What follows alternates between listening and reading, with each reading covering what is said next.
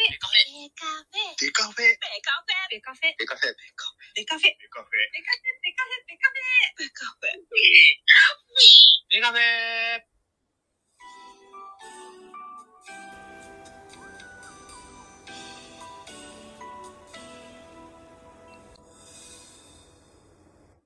ベースボールトークバラエティポッドキャスト番組野球トークベースボールカフェ期間中制は各種ポッドキャストで配信中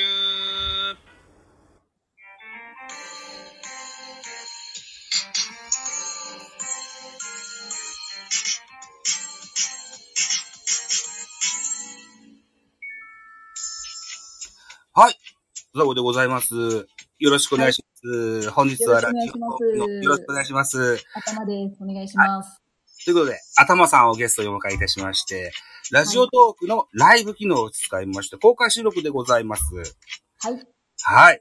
えっ、と、B 弁という番組をやっておりまして、はい。はい。これは、水島真嗣先生のドカ弁という作品のですね、あはのートリビュート番組なんですけどい。うんも、うんうんはいえー月2度配信してます。えっ、と、はい第1、第3日曜日に配信しておりまして、今回は特別編、野球教の歌についてですね、頭さんと語らっていこうかなというふうに思っておりましての、ゲスト、頭さんでございます。一つよろしくお願いします。よろしくお願いします。あたりああありがとうございます。ち ょっと緊張します。はい。ということで、番組序盤です。頭さん、あの、ご自分と番組の番宣、一発、パツ一かましていただいて。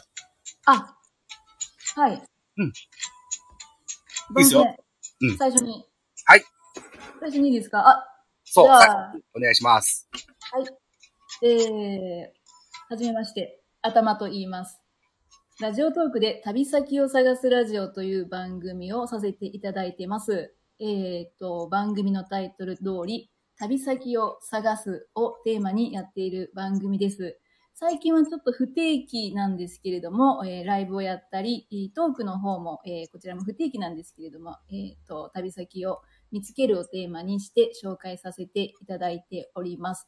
えーそして最近はですね、割とコラボライブが多くて、建築とかですね、えーあとはその世界の歴史とかに詳しい方を、えーゲストにお呼びして、えー番組をさせていただいたりしております。えーよかったら遊びに来てください。よろしくお願いします。よろしくお願いします。はい直近でライブ、ライブじゃなくてコラボレーションをされるご予定の YSM さんでしたっけあ、そうですね。はい。22日の火曜日ですね。えっと、先ほどお名前が見受けられた。あ、めでたい頂戴所じゃないですか。ありがとうございそうまですす。ね。ありがとうございます。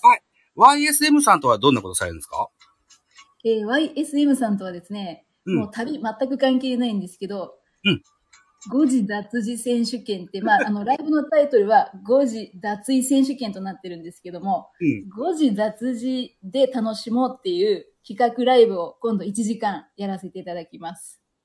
はい。あの、お題を出して、それに沿って、誤字脱字を踏まえて大喜利をやっていただくと。そんな番組となっております。素晴らしいですね。くだらないことをとい うことで。はい。大喜利目がなくて、ぜひご参加させていただけたらと思うんでああ、ぜひぜひお時間ありましたら、まあ、とにかくくだらないことを全力でやりたいなということ で。はい。 やっていきます。はい。す。えっと、えっと、日時をもう一度教えていただけませんかはい。えっ、と、2月の22日火曜日、えー夜の8時ですね。はい。 20時からやります。ど、どれくらいの時間やるんですか一応1時間予定しておりま ?1 す。時間。はい、わかりました。いや、はい頭さんのライブ結構長いじゃないですか、大会。あ、そうですね。一応1時間の予定なんですけど、えうんー、大体オーバーしてしまうんですけれども、一応1時間の予定でやっていきます。 なるほど。わかりました。はい。えっと、だから祝日の前日ですもんね。えっ、と、あ、23がそうでしたっけ23祝日水曜日じゃなかったかああ、そうでしたか。あ、そうでしたか。はい。な。はい。ということで、ぜひ、はい。ふるってご参加いただき、僕も王者を取れるように 頑張りたいから。よろしくお願いします。よろしくお願いします。はい。で、今日この座組になった経緯ですよ。はい。頭さんが、あの、ライブで、あの、いろんな人とコラボしたいなっていう話をされてて、はい。で、僕立候補したんですよ。はい。ね、えっ、と、手、挙手するね、え絵文字を送ったんですよね。で、はい。えー、僕となら、僕の枠で野球教の歌を喋りたいっていう話を頂戴したんですよ。あ、そうですね。はい。で、今日はそういったセッティングが叶ったわけですけれども、はい。野球教の歌もずいぶん古い作品なんですけども、頭さんはこれご存知だったんですね。そうですね。あの、実家、まあ子供の頃なんですけれども、父親が、うんあの、野球教の歌と、えっと、アブさんですかね、同じ水島新司先生の作品なんですけれど、それを家であの揃えてまして、まあそれでよく子供の頃から読んでいました。まあそんな古い作品だということはあんまり認識なかったんですけど、まあ家にあったから読んでたっていう感じでしたね。なるほどね。あうあ、んだから、野球教の歌がセリーグ、アブさんがパリーグと、セパ、はいっは い、ねそうですね。うんはいていうことで、うんはい野球教の歌、古い古いとさっきから言ってます。1972年、少年マガジンで始まった作品になってます。うんうん。 1972年だから、46に今年になるんですけど、僕は。はい。まだ生まれてないですよ。ああ、私もまだ生まれてないですね。 うーん。それぐらい古い作品なんです。そうですね。うん。で、えっと、直近ご実家に戻られて読み直されたって話でしたよね。あいや、あの、実家には持ってないんですけど、はい、ちょっとまた読み直す機会を持ちまして、ちょっと読ませ、読み、読んできました。はい。そうですか。ちょっと思い出してきま したよ。はい。えっ、と、野球教の歌といえば、頭さんとしてはどんなような印象があるんですかね。それやっぱり私、あの、女性ピッチャーのうん、水原祐希がやっぱり一番印象に残ってたんですね。それ、はいあの、結構野球教の歌の後半だったっていうのを最近知ったんですけどね、ザボさんに教えていただいて、はい。やっぱりその女性がピッチャーをっていうところが、やっぱりすごい印象が強かったので、野球教と、よ野球教の歌といえば、私の中では、その水原ゆきっていうイメージはありましたね。なるほどね。はあーもうちょっと詳しく言うとですよ。い。はい。野球教の歌ってそそもそも少年、えー週刊少年マガジンで、はい。月一の、あの、はいおー不定期の連載だったそうで、みたいですね。はい。で、1話1本、はい。一つはいの。主役でずっとやってって、はい。で、最後の最後に、週刊連載で水原ゆきのやつが始まったんですよね。っていうことだったんですね。今回読み直して、あ、そういうことだったんだっていうのを初めて知りました。そうなんですよね。うん。うん。始まり方もちょっとユニークで、はい。あのー岩田哲五郎っていう、えー、子さんのエースピッチャーいるんですよ。はい。当時50数歳だったと記そう憶でしてする。ね。はい。50代ですね。だからはもう、監督さんともズブズブで、監督い。さ そんうにもそうそうそうですね。いるような、はい。そんな彼だったんですけど、はい。えっと、チームメイトを集めてですよ。お前らが主役の時のあの頃を思い出せっつって、今、い あのーお説教しましてですね。はい。で、その後に、スカウト、野球スカウトのシリマ仙太郎というキャラクターがいまして、はい。このキャラクターが、あのーいろんなとこに、か各地にですね、探しに行って見つけたのが、はい水原祐希だったといっはたい。形そでれしがた。あれですよね。さ最後の、あの、月1ぐらいの不定期連載の一番最後ですよね。そうなんです。はい。うん。で、これが、あの、ヒットしまして、まず最初、アニメは、この水原祐希スタートだったのかなうん。そうか、そうか。アニメの方は、そこからだったんですね。そうなんですよ。ああ、そうなんだ。うん。で、しばらくし、それが何話かやりまして、終わった後に、はい。えっと、北の狼、南の虎ですとか、ああ、それ、後から入ってきたんですかそうそう、あアえーニメは逆だったんですよね。そうですよね。うんうんううん。ん。まあ、その辺のさ、あのーキャラクターも、すごくこう、個性溢れるうーキャラクターが多くいるいるんですけどね。そうですね。もう、どのキャラクターも、すごい個性的で魅力的なキャラクターは多いですね。今読んでも本当に面白いなと思いましたね。そうですよね。うん。はいうん。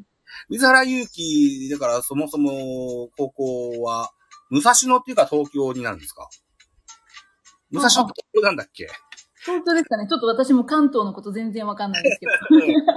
うん。もう関東のことよくわからないんだけど、うん、まあそっちの方でしてね。で、はいソフトボールだった記憶だけど、合ってますかね高校の時。あ、私がですかうん、あの水ー、原ゆきがゆきが。うん。あ、あ、どうだろう多分野球をしてたんじゃないでしょう野球ですねか。あ、ソフトボールやってたんですかね。ソフトボールからのお指名だったんじゃなかったかなって、記憶だけど違うかもしれない。ちょっとその辺曖昧ですね。もともともう野球はやらないっていう予定だったですからね。はい。そうなんですよね。あのーうんうんうんうん将来は動物のお医者さんになりたいっていう。ああ、そうそうです、そうです。海外に留学したいみたいな感じでしたね。そうなんですよね確かはい。うーん、はいそう。ということで、プロいろ誇示するわけですけれども、はいさっき言った岩田哲五郎さんがですよ、あの、そうですねそそもそも水原家には、結構、あの、力強いワンちゃんがいらっしゃいまして。あ、そうですね。あれ、ドーベルマンですかドドーベルマーン。ベルマンだ。ドーベル マン。そうそうそうそう。そうで、あの、男の気迫をこう見せましてね、水原はい優はいのプロ入り入団の決意を指すというシーンもありましたね。そうですね。はい。両半身裸になって、服を、えっと、岩田哲五郎は左ピッチャーなんだけど、左腕にこう巻きつけて、はい。ドーベルマンに食わせてですよ。はい。で、あのー、平服させるみたいな、そんなシーンね。そうですね。うんあ。りましたね。はい。うん。で、そういう決意がないと立派な動物のお医者さんにもなれないのかしら、みたいなことになっそうてそのうですね。あの、なんかむちゃくちゃな理論で、あ、口説いてましたけども。そうなんですよね。うん。はい。で、えっと、プロ入団後、えーうん左、左のアンダースローとして水原ゆきはは、いリリーフピッチャーに収まります。はい。うん。で、ドラフト2位指名された立脇っていうキャッチャーがいて、ああ、はい、はい、はい。うん。ドライチが女かってね。あのそうですね。自分が2番だったことが納得いかないということで。うん。ね、はい。そうなんですけども、水原もそれをごじ自分の実力をこう示して、うん、うん。手は脇選手も、にプロ入団という形になったわけなんですけども。うんい。で、やっぱ高卒で女性でってこともあって、はい。しばらくは、あの、一軍で、なかなか投げる機会もなかったんですけどね。そうですね。はい。最初は、あれでしたね。二軍の方に行ったんですかね。そうなんですよ。で、二軍で、えー、寮長じゃないな。えっとね、ベテラン選手でね、はい。おじさんがいるんですよ。はい。ずっと一軍に呼ばれない、うん武藤選手だ。あ、そうです、そうです。はい。っていうキャッチャーがいて、そう。はい。で、教育係にその武藤選手が選ばれて、はい。水原祐希と一緒にこう練習したりなんだりするんですけども、はい。で、夢の中で魔球を見るんですよね。ああ、その、あのシーン印象的でしたね、すごく。うん。はい。落ちたってやつですよね。落ちたってやつです ね。で、そこから、武藤と水原の、えーっと、魔球作りが始まるわけですよ。そうですね。はい。うん。あの落ち方はフォークだったからっていうことで、うんうんうん、えうん。一緒に。風呂入って、 一緒に風呂入ってましたね。男女でねちょっ、と語弊がありますけど、一緒に入ったとい うのは。そうなんですよ。水原ゆきも、裏若き乙女なので、キャーとか言っちゃってて。そうですね。はい。フォークを投げるには、指のこう、関節の柔らかさが重要だからっていうことで、はい。まず指、ボールを指に挟むとこからの練習スタートだったんですよね。そうですね。はい。うん。で、えーぐにぐにぐにぐにやってますと、なんとかスポットは収まるようになってきた頃に、はい。やっぱプロ10年目の武藤選手、壊れはて、ドラ、トレード、トレードで広島に移籍することになっちゃう。そうですね。はい。で、新幹線が、に乗っていくんですけども、そこのホームに水原ができましたって、はい。えー指にボール挟げてこう見せるわけですよ。そうですね。はい。はい。そこから武藤は広島選手になって、水原は今度岩田哲五郎さんと、おドリームボールの作成にはい関。わるわ関わっていくわけです。そうですね。はい。ね。ボーリングをするんですよ。ボーリングしてましたね。多分ね、時代的にはね、はい。中山律子さんとか、あの辺がすごく人気があったボーリングブームの時代だっただったんじゃないのかな。ああ、多分そうなんでしょうね。おそらく。うんうんうえん。っとね、僕の父も母もそうだし、はいあと、本物のプロ野球選手の落合博光も、ってはいうい。選手がいるんです。わあ、そうなんですね。落合博光っていう選手は、三冠王を3回、3回獲得した名バッターなんですけども、そうですね。プはロい。に指名されるまでは、プロボーラーになりたいっていうふうに思ってたぐらい、そうなんですか。うへえ。ボーリングがとても上手い選手だった。それぐらい、ボーリングがブームだった時期だったんですよね。うん。うん。で、なんだろうな。10、10回投げますよね、ボーリングってね。はい。はい。えーストライクを取ってパーフェクトなんていう、あことそうですね。パーフェクトゲームをうやんパーってのけたんですね。はい。達成みたいなね。うん。はい。そんなことをして、えー、水原祐希は、新聞社にも、プロボーラー転校かって噂をされる。そうですね。もうプロ、プロの試験を受けるんじゃないかというところまでね、言ってましたよね。言っ。出ましたたけども、そこからこう、えー、一軍にね、上がってきて、そうですね。実はそうじゃなかったっていうことです実よはそうじね。ゃなかったって言って、で、クローザーっていうね、ポジションに収まるんですよ。はい。はい。だからプロ野球では最後の9回を抑えるピッチャーのことうんうんうんうを、クローザーって言ったり、ストッパー、時代で言う、時代によってはストッパーって言ったり、ああ、はいっ。て言ったり、いろんな言い方するんですけどね。はい。うん。えっ、と、そんな、あー中で水原ゆき、最後のバッターのラスト1球、2ストライクまで追い込んだは後い。にはい。はい。登板したっていうね。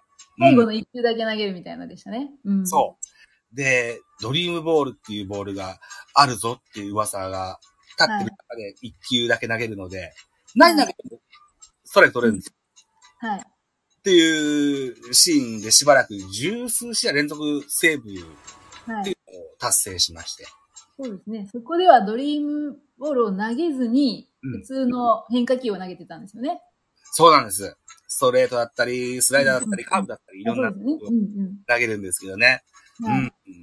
で、そればっかりやってると今度はドリームボールないんじゃないかっていう噂が立って、そうですね。ドリームボールはないってみんなが言い出しましたね。うーん。って言い始めたら、今度ドリームボール投げ始めたのかな。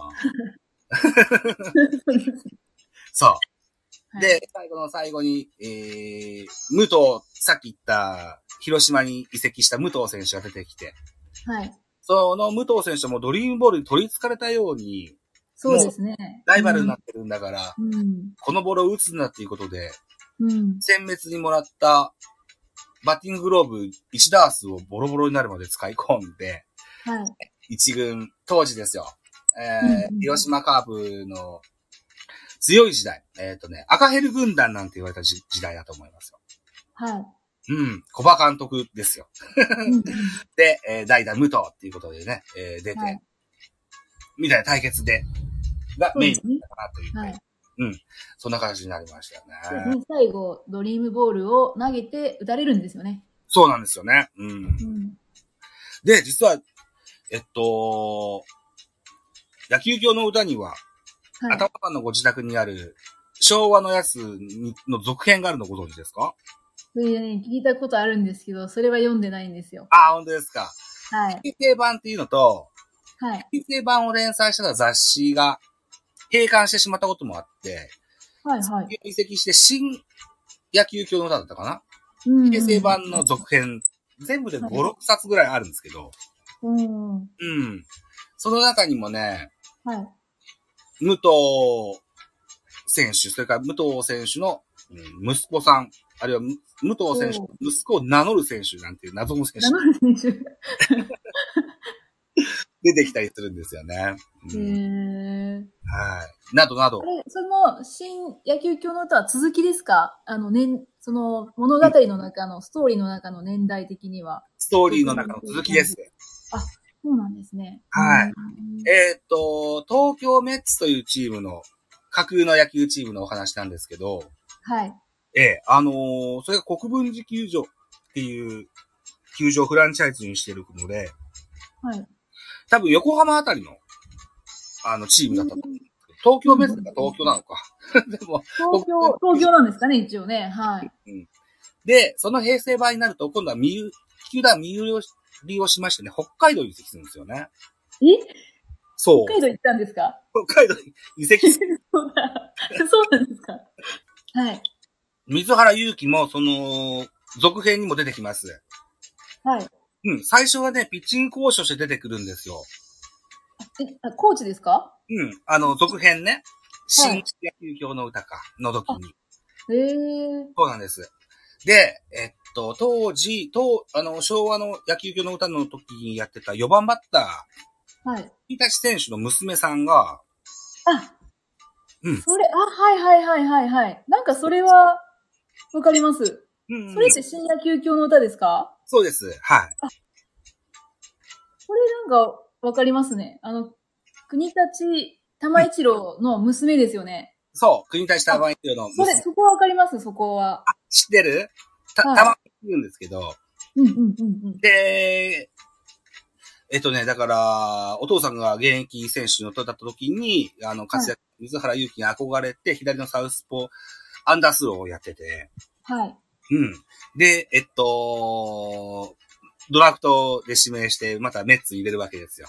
で、はいはい、これを、おなんとか一本なしさせたいということで、水原のドリームボールをまた授けるわけですね。はい、はい、うん。で、それでつづ続いていったんですけどね。うん。はい。なるほど。うん。うん。あのー、岩田哲五郎の孫なんていうのも出てくるんですよ。あ、それわかります。 はい。あの、めっちゃ剛速球のピッチャーですよね。実はね、今流行りの大谷翔平のように二刀流なんですよ。おー、バッティングも。そう。ええ看板センター岩田はい、なのあかな、で、あ、そうなんですね。うん、8回、9回ぐらいに抑えで出てくるんですよ。ああ、ええそういう選手なんですね。そうそん高速球で抑えるんですけど、うん最初はね、、ライバルチームによ入団するんですよ。この岩田はいはい。ああ、孫。そうですよね。そ、そのイメージなんですけど、はい。そうそうそうそうそうそうそう。で、ライバルチーム、ガメッツってとこに入団しまし大て、阪かどっかのやつですよね。大阪ガメッツ、そ大阪ガメッう。ツ。で、ガメッツの監督は、当時、昔、あの、メッツのエースを張ってはた、あヒュヒューラはいーはいはいっていうのが、あ監督、の、狼ですよね。北の狼。北の狼。うん。 はい。あ私好きです。あのキャラクターは。まあ結局、かっこいいですもんね。結局かっこいいですね。うん。結局かっこいいですから。はい。そうでで、すね。あのあの人があれでしたか。ライバルチームの監督になったんでしたっけそうなんです。うんうん、うん。えっ。と、選手兼監督か。ああ、なるほど。うん。うん選手としても出るわけですけどね。うんううん。ん。で、えーまずそこのチームに入るんですけど、はい。えーっと、なんじゃかんじゃあってトレードで、あの、うんまた、おじいちゃんと一緒のチームになるわけですよ。ええ結局、メッツに来たんですね。知らなかった。ええそうそうなんですね。で、うんメッツはメッツで、あの、はい北海道移籍、ほ移転後にやったドラフトで、はいいい選手がいっぱい取れたってこともあって、もともと4番で活躍してたラショーモンっていう選手が出場機会がなくなっちゃって、うーん。でこのラショーモンっていうのと、岩田の孫がトレードで、あの、交換になるんですけど、うーん。うん。で、その、ラショーモン選手がガメッツの4番に入って、はい。メッツ戦でサヨナラホームラン打って、はい。ひあのーさっき言った日浦監督がですよ、うんうんうん。こんな4番が欲しかったんだってね、ラショーモン選手を抱きしめるわけですうーん。なよ。うんうん。るほど。ちょっと今泣きそうになってるんですけどね、ちょっと待っ てね。 そうなんですか。思い出して感動してるということですか。ちょっと、ちょっと。そうなんですよ。うん。よし、よし。じゃ、よし、持ち直したよ。大丈夫よ。 はい。みたいなね、えー、うん続編もあったりするんですけど、うーん。き気になりますね。また読んでみたいですね。機会があったら。うん、うんぜひぜひと思うんですけど、うん。うんえーっと、水原祐希以外で、頭さんがなんか気になるような、あの、お話とか、えーっと、はい選手とかってなんかありましたかね、やっぱりですね、まあ、日浦選手も好きなんですけど、え結局、国立玉一郎なんですよ。ああ。もう、やっぱりかっこいいじゃないですか。うんもう、やっぱ子供の頃に見たら、やっぱりかっこいいので憧れちゃいますよね。なるほどね。ああのあ。歌舞伎役者なんですよね。そうなんです。えーっと、歌舞伎役者なんだけれども、はえーっい。と、プロ野球選手でもある。はで、いさっき言った国田下まみのお父さんでもありますね。そうですね。はい。で絶対的に4番でエース、え、4番で、4番サードだ。4番4番サーサドー。ドサードでしたかね。はい、サードでしたね。うんうんはい。打ってほしいとこに、時に打てるような、そんな立派な4番バッターでした。う。そうんですね。うで、すごいもう、あの、高校生時代からすごい選手だったんですけど、うんまあ、もともとその歌舞伎の世界では女型をやってたんだけど、そこから、なんていうんですか、お男のなんか弁慶とか、ああいうのになっていくっていうストーリーっていうところも結構すごく印象に残ってますね。うん。だから、女型ができるってことは、えっと、筋肉はまあつけられないし、はい、そうですとね。かもう柔らかじゃないといけないんだけれども、うんうんうんうんプロ野球選手になったことによって筋肉がついてきて、動きが硬くなってきたっていうことで、あの、国立社うん玉一郎のお父さんは非常に残念があるんですけれども、そうです、そうです。はい。その代わり、あの、勇ましい役に迫力が出てきたんですよね。うん、そうですね。うんはい。っていうような、だから、弁慶っておっしゃいましたけども、あの辺の役柄が非常にハマってきたと。で、はいプロ野球引退後も歌舞伎役者を続けてて、あ、そうですよね。うんうんうん。みたいなね、ことで、国立玉美がプロ入りするときにも、非常にこう、憤慨して怒ったっていうような、あそう、そうですね。お父さん怒ってましたよね。 そうそう。そう。で、あのー非常にこう、綺麗な顔立ちのはい4番バッターだったので、ライバルチームにもファンが多くて、そうそうそう、そうです、そうです。タイガースのピッチャーで、オリジナルのキャラクターなんだけど、その国立に恋をしちゃうみたいな、そんあな、あ、ありましたね。あれもすごい印象的です。ちょっと気持ち悪かったですけど。はい、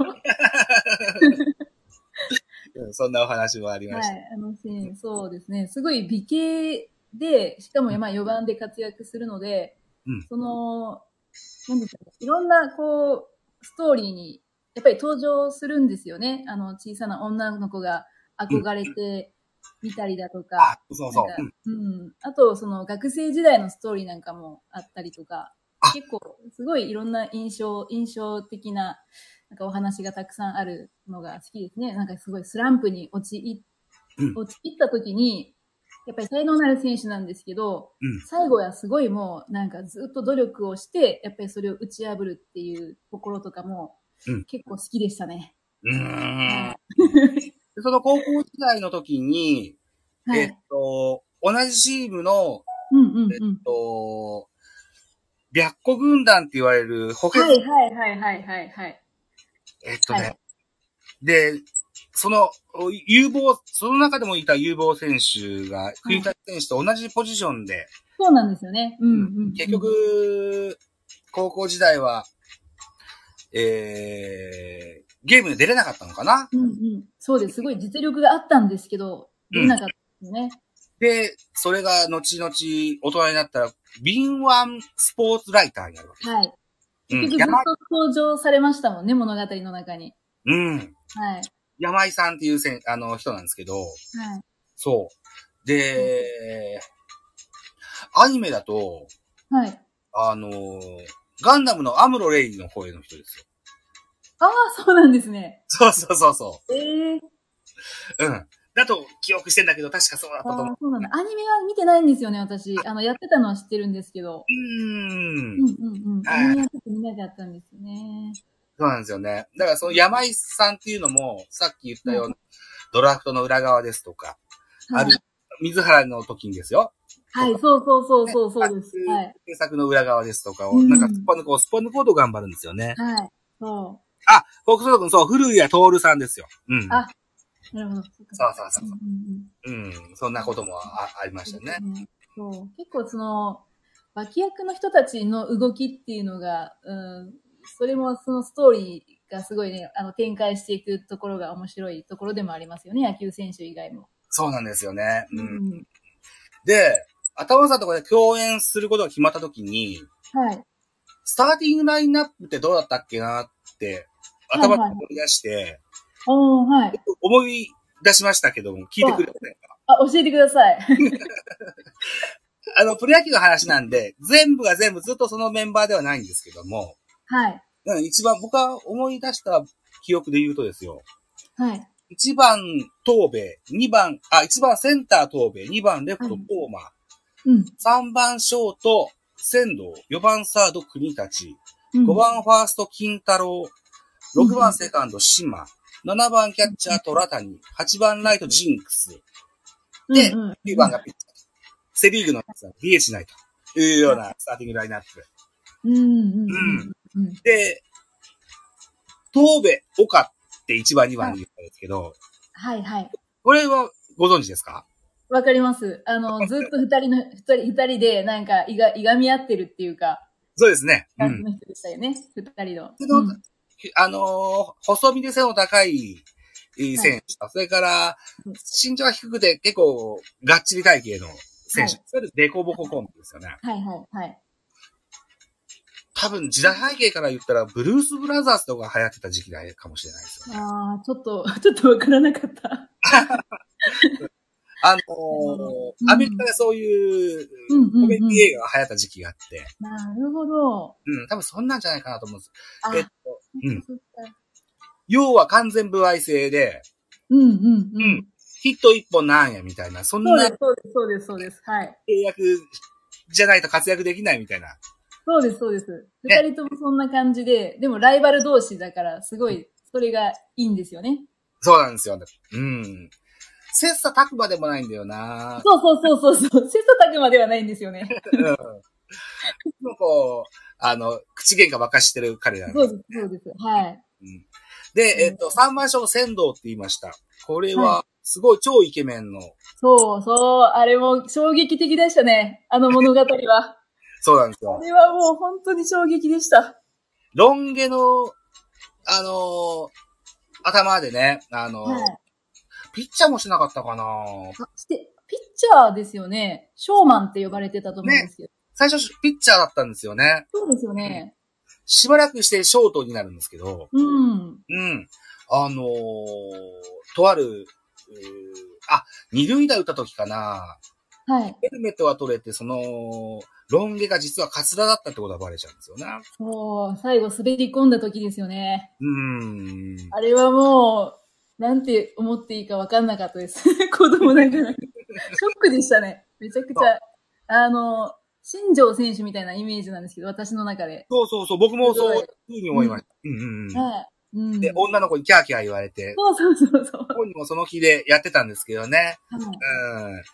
あの、ずらが取れて頭が薄いってことがバレて、あの、はい女の子からは、あの、ブーイングを食らうわけですけれども。そうですね。はねい。で、その10円ハゲが、の、ハゲをですね、隠隠すじゃないけども、それを反り上げて、うん、小峠君みたいに、うん、スキンヘッドをするわけですよね。そうですね。最後、あの、もう野球やめますみたいなことを言ったときに、あの、そんなこと、それ、あの、最後ね、スキンヘッドにしてまたうん。違う感じで登場するっていう、そうなんです。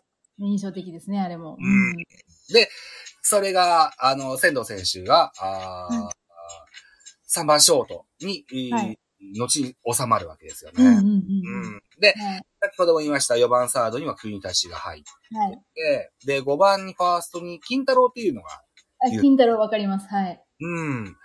えっと、北王子っていうはい。オリジナルキャラクターで、その、はその時代で一番いいピッチャーって言わうれんうたん。ピッチャーはでい、一番打てないぞっていうようなピッチャーだったんですけども、はい。それだったら打てたけどなっていう、いう、うーいわゆるこう、ホームレスの、そうですね。ホームレスの。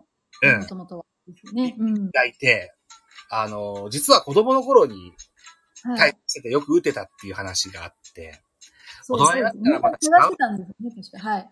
うん。うんうん。でも、実際やってみたらしっかり打っちゃうぞっていうような、 うん、そうですね。うんはそんな金太郎選手が、うん、5番ファーストに入ってます。い。はい。うん。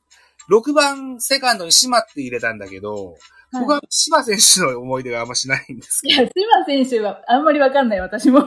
ごめんなさどい。、印象薄いキャラクターっていますもんね。あの、い一個やってたんですよ。はい。うん。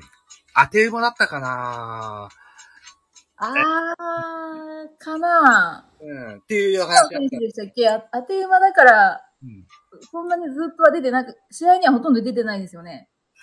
っていう設定だったんですけどね。そう後です 半ねになってくると、選手層の薄さからか、ちゃんと手そっか、なるほど。いやで、ーツそーうバンキャッチャー、虎谷って言いました。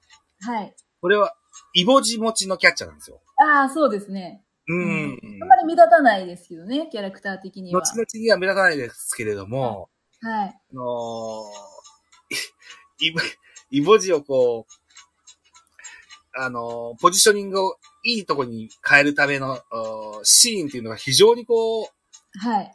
ま、あのー、新鮮に今で僕の頭に。いや、あれ、そうですね。こんなことあるのかなって、今読んでも思いましたけど。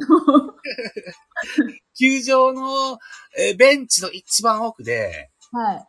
えーっと、パンツも脱いで、そうですね。腰を上げて、こう、ギュギュギュギュとおお押し込んでいくみたいな。いそうや、それちょっと描かれてないから覚えてないですけど。 まあ、おそらくそういうことをされてたんだろうなという想像がね、つくよううなん感じです、あの、顔の、苦悶の表情のアップだったから ね。あ、 そっか。はい。そうなんです。で、8番ライトにジンクスっていう選手が出てくるんですけど、ジいわンクスも印象的でしたね、登場といい、あの、物語も。はい。ゆるこう、くせ者タイプですよ。そうですね、うん。占いなんだろうか、げ、験担ぎか。そうですね原作。はい。うん。あっちに、あっち方向に打つとヒットになる、こっち方向に打つとアウトになるっていうのを、すべて、はいあのー、なんでしょうね、感覚というか、こう、占い的なもんで、そうですね。判断する何かを、何かを見たときは、こうみたいな感じですよね。うーん、そうなんですよ。うん。うんうんうんそれ、が、あのージンクスという選手。はえっい。と、なんだろうな、監督さんあっち行くと、命に関わるから違う道で帰んなって言って、はい。うん。えー、メッツとか、ポリ監督がうん、うんうんあんなにやつの言うことを聞くかって行くんだけど、でもやっぱり信じとこうかなと思って逆の方でお家帰ったら、はい。いつも帰ってる道では大きな交通事故があって、はい何十人も巻き込まれる大事故があって、みたいな。うん。そんなもん当てたよっていうようなことがありました。そうですね。はい。ううんん。そうなんだね。人物ですね。はい。うん。で、えー、でこれがスタメンメンバー1番から8番まで。ねうんうんうんあ、と、控えで言うといろんな選手がいます。うーんと、10番、背番号10の富樫選手っていうのが、ああ、あの、富樫選手のうん、あのー、何でしたっけ、あの、物語って結構長かったですよね。長かったです。はい。で、ちょっとその話しししていいですかぜひぜひ、はい。あの、あの物語だけ、うんあの、恋人の、恋人になる女の子っていうか女性とその家族の絵のタッチがうんおかしくなかったですか、ああ違いました、はい。いや、なんか目がキラキラっていうか、うん。ちょっとすごい、あの物語の出てくるあの家族だけすごい違ったので、なんでかなっていうのをその時すごい思ってて、今も思ってるんですけど、なんか、謎解けてないですか解けてないです。教えてください。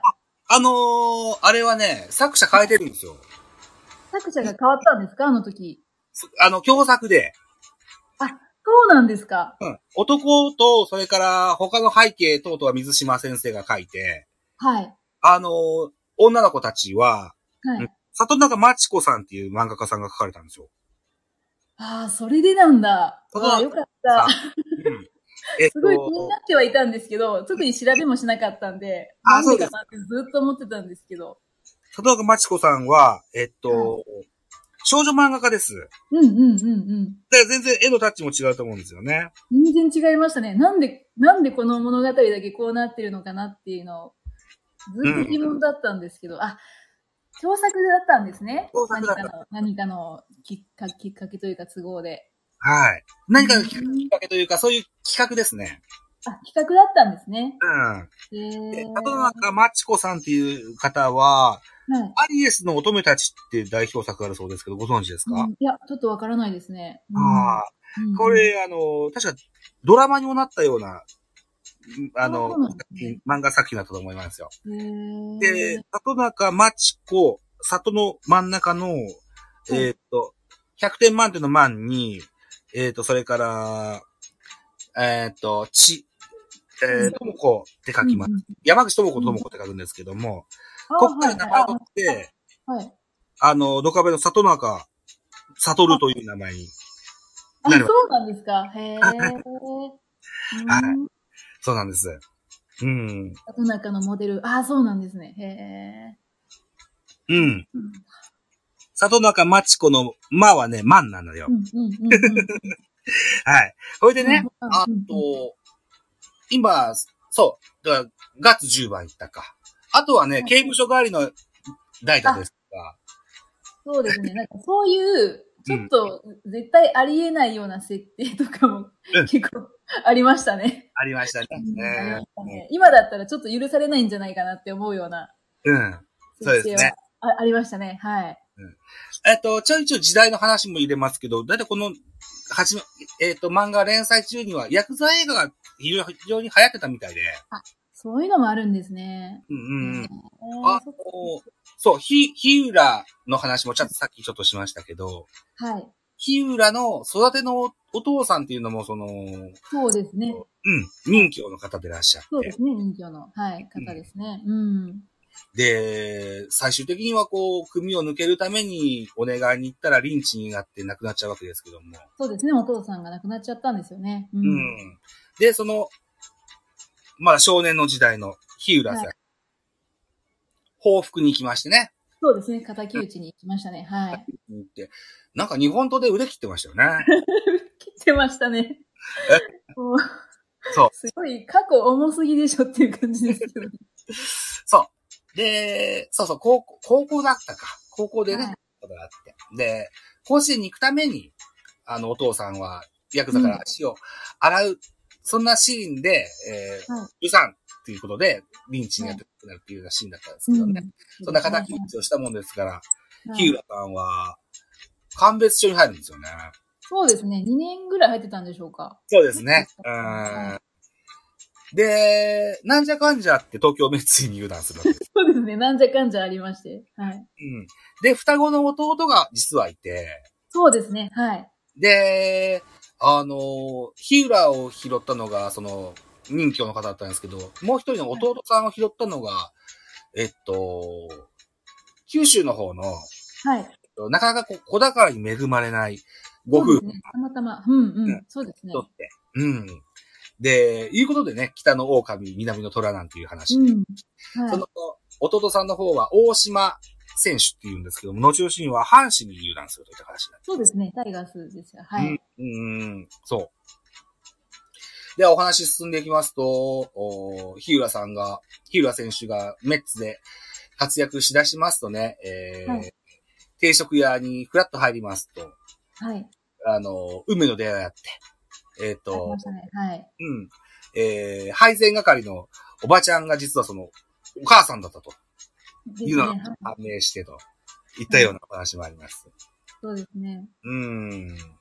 で、野球教の歌、結構全編通じて初期から出てるのが、岩田清っていうピッチャーがいるんですよ。ああ、はい。息子ですか。はい。息子さんそうなんですよね。う。うんうんうん。岩田 哲五郎の娘さんの旦那さんなんですよね。あ、なるほど。はい。うん。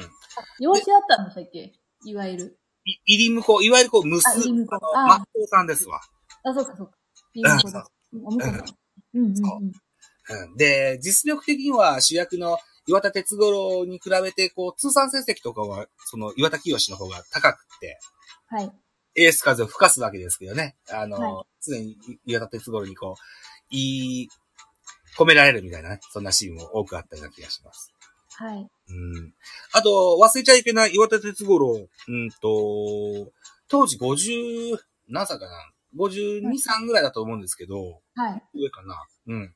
そうです、 PR の世界でね、山本正っていう中日のピッチャーがいて、あはい。彼が50までややったんですよ。 50までされたんでしたっけうん50までかああ、そう、そうですね。そっかそっか。うん。で、水島作品で言うと、アブあ、が63までやったんですよ。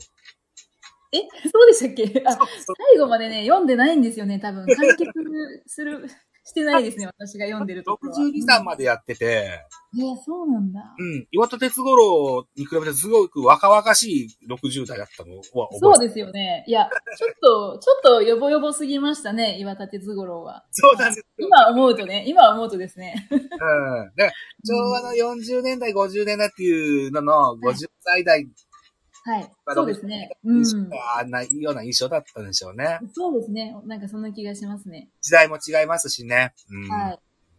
みたいな感じで。うん岩田選手はよ岩田選手で、あのー、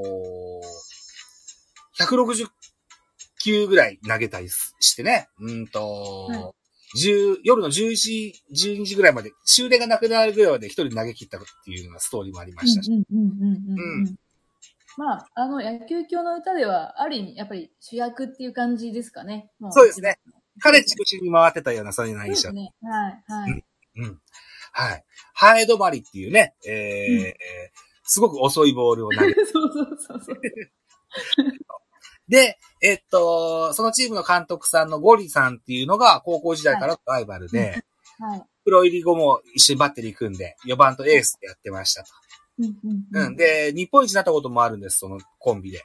そうなんですか。そこなんかそんなにあれでしたね。フューチャーされてないというか。なんかでね。うん。結構なんかありましたっけストーリーの中にス。トーリーとしてはね、その時の一番、一番なんとか二番なんとかっていうのがバス停に全部なってて、あー、バス停のやつありましたね。うん。はで、い最後ゴールがなんか温泉宿みたいはな、そんな、うんうんうん。そんなお話があったの覚えてます。 はい。ありました、ありました。はい。と、喋っておりますと、はい。残り5分を切りましたか。はい。はい。いやー、非常に出し切ったですよ、僕は。出し切りました ね。そうか、そうか。今ね、はい。なんか、あの、ネタの1個になればいいかなと思って、ウィキを開いてたんですけど、ほぼ読んでないんですけど、はい。ほぼ読んでないんだけど、1個言い忘れたのがありました。力道ゲーパーっていう選手がいたんですよ。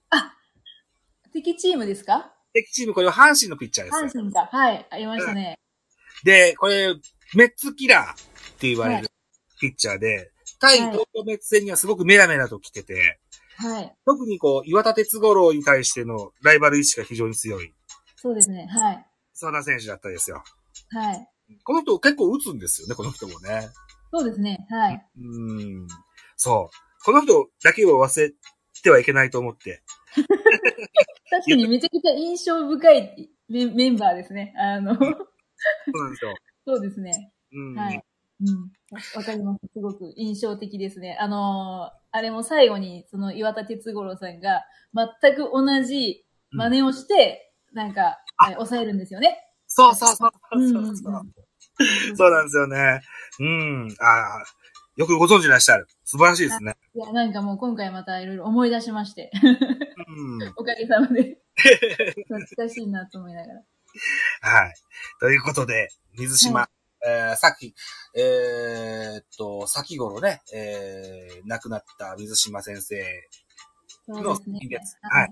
はい。おーなんだろうな、本屋さんではもう売ってないのかな売ってないですね。うん。読もうと思ったらまあ漫画喫茶とか、あるいはこそう、うです、そうです。はい。あんなんでえ見れるのかもしれませんけとど。ころであれば、あればっていう感じですかね。はい。あ、水島先生のい、あのーご意向で、あのーなんだろうな、Kindle 的な、あ、電子書籍はないみたいですね。私も探したんですけど。そうな、かっなたいんですって。うん。ようんうんなので、かったですうんなるほど。いやはい。えっ、と、東京、えー野球教の歌はセリーグを中心に、えー話が展開された作品になってます。はい時代的には、大貞治とか江夏豊が活躍したうん1970年代のセリーグです。うんうん。ええ、あのーいつかも、先週か、先週近鉄バファローズを特集したんですけど、はい、はい。あのーその時代のちょっと前ぐらいの話なので、うんご興味あなるるほ方どはぜひ読まれると楽しいかもしれません。わかりました。ありがとうございます。はい。あとね、同じぐらいの時期に、は今い度。パリーグで、パリーグを舞台にしたお話で、白球の歌っていうのもあるんですよ。あ、それは初耳です。あ、そうなんですね。え そーう調べてうみん。ますはいうんうん。これもおそらく書店では入手できることはないと思っていてそうですね。あの、漫画喫茶にもあるかどうか、いやあー、な、なさそうですね。 聞いたことないぐらいです。さほどメジャー。な作品ではなかったけど、僕は古本屋で見つけてしばらく持ってた時期がありました。あー、そうですか。うう。ん。出してみたいですね。ぜひ。はい。といったところで、えーはい約1時間、語り尽くしましたですね。得しましたね。ありがとうございます。こちらこそありがとうございました。なかなかこうやって水島作品を他の誰かと語らい合うような機会が恵まれてないもんですから、あ、はい。よかったです。すごく嬉しかったです。。はい。ありがとうございました。こちらこそありがとうございます。はといこ。ろどころで咳込んでしまってすいませんでした。あ、いえいえ、とんでもないです。とんでもな いです。あ、なんとか。あ、ワンタンちゃんありがとうございました。あ、このコラボが叶ったのも、ワンタンちゃんと僕がコラボして、それに気がついた頭さんが僕に気がついてくれたんですよね。はい。そうですね。ね。あーコラボやってみるもんだと、はい。いうふうに思ってございます。はい。といったところで、現在は2月の19日、トークの日でね、いはいいろんなところでいろんなトークライブやってますので、また、お聞きの方、いろんなところに聞きに行ったらいいと思います。はい。はい。また今後も、おラジオトークでお楽しお楽しみください。はい。